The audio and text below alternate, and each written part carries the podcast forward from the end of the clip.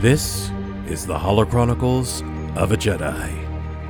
For more episodes, please like and subscribe to the podcast and visit themoslerreview.com. Now, enjoy episode 3 Rebels.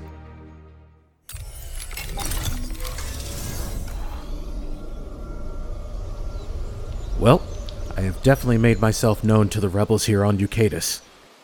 I've made it to their base on the outskirts of the city. We're deep into the forest area, and their base is well organized. They have a scattered collection of blasters and explosives, but it's a loyal community filled with hope. what am I doing? Allow me to get you up to speed from my last recording. I was right when I saw the two responsible for their explosion run off to the west. I told them I was on a mission from the Republic to stop the King's injustice, and I wanted to meet their leader. Of course, they didn't believe me at first, but I showed them my datapad with images that I took as evidence.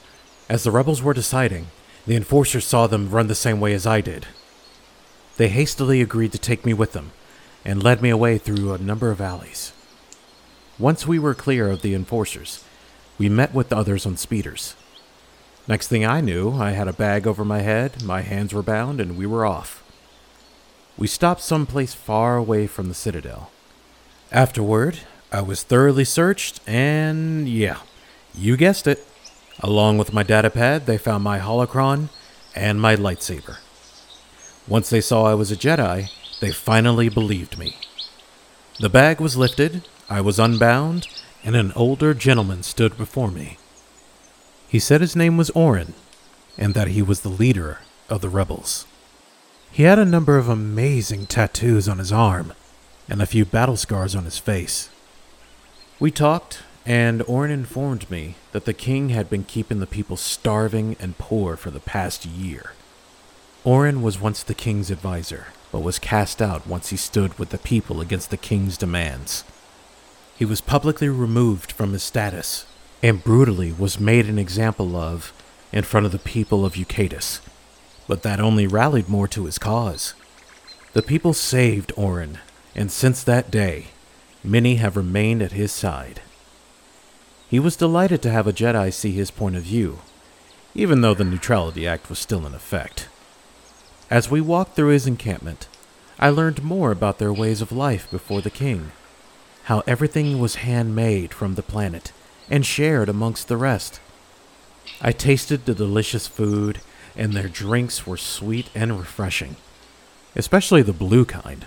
That I'm definitely bringing back with me once this is all done. I told Orin of a plan that I've devised to begin smuggling food and supplies back to the people.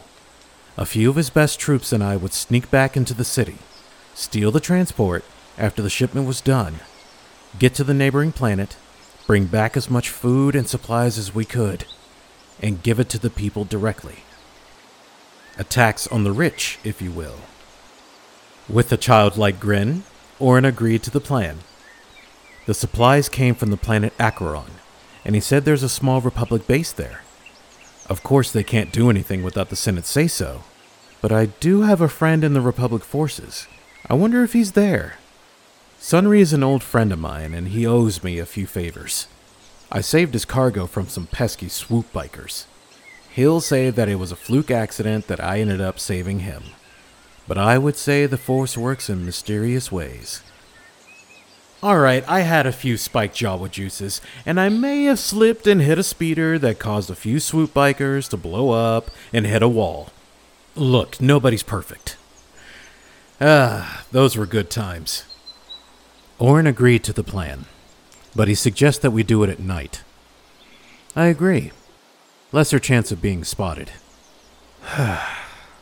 it's best that I go ahead and get some rest before the mission tonight. I'm definitely going to need it.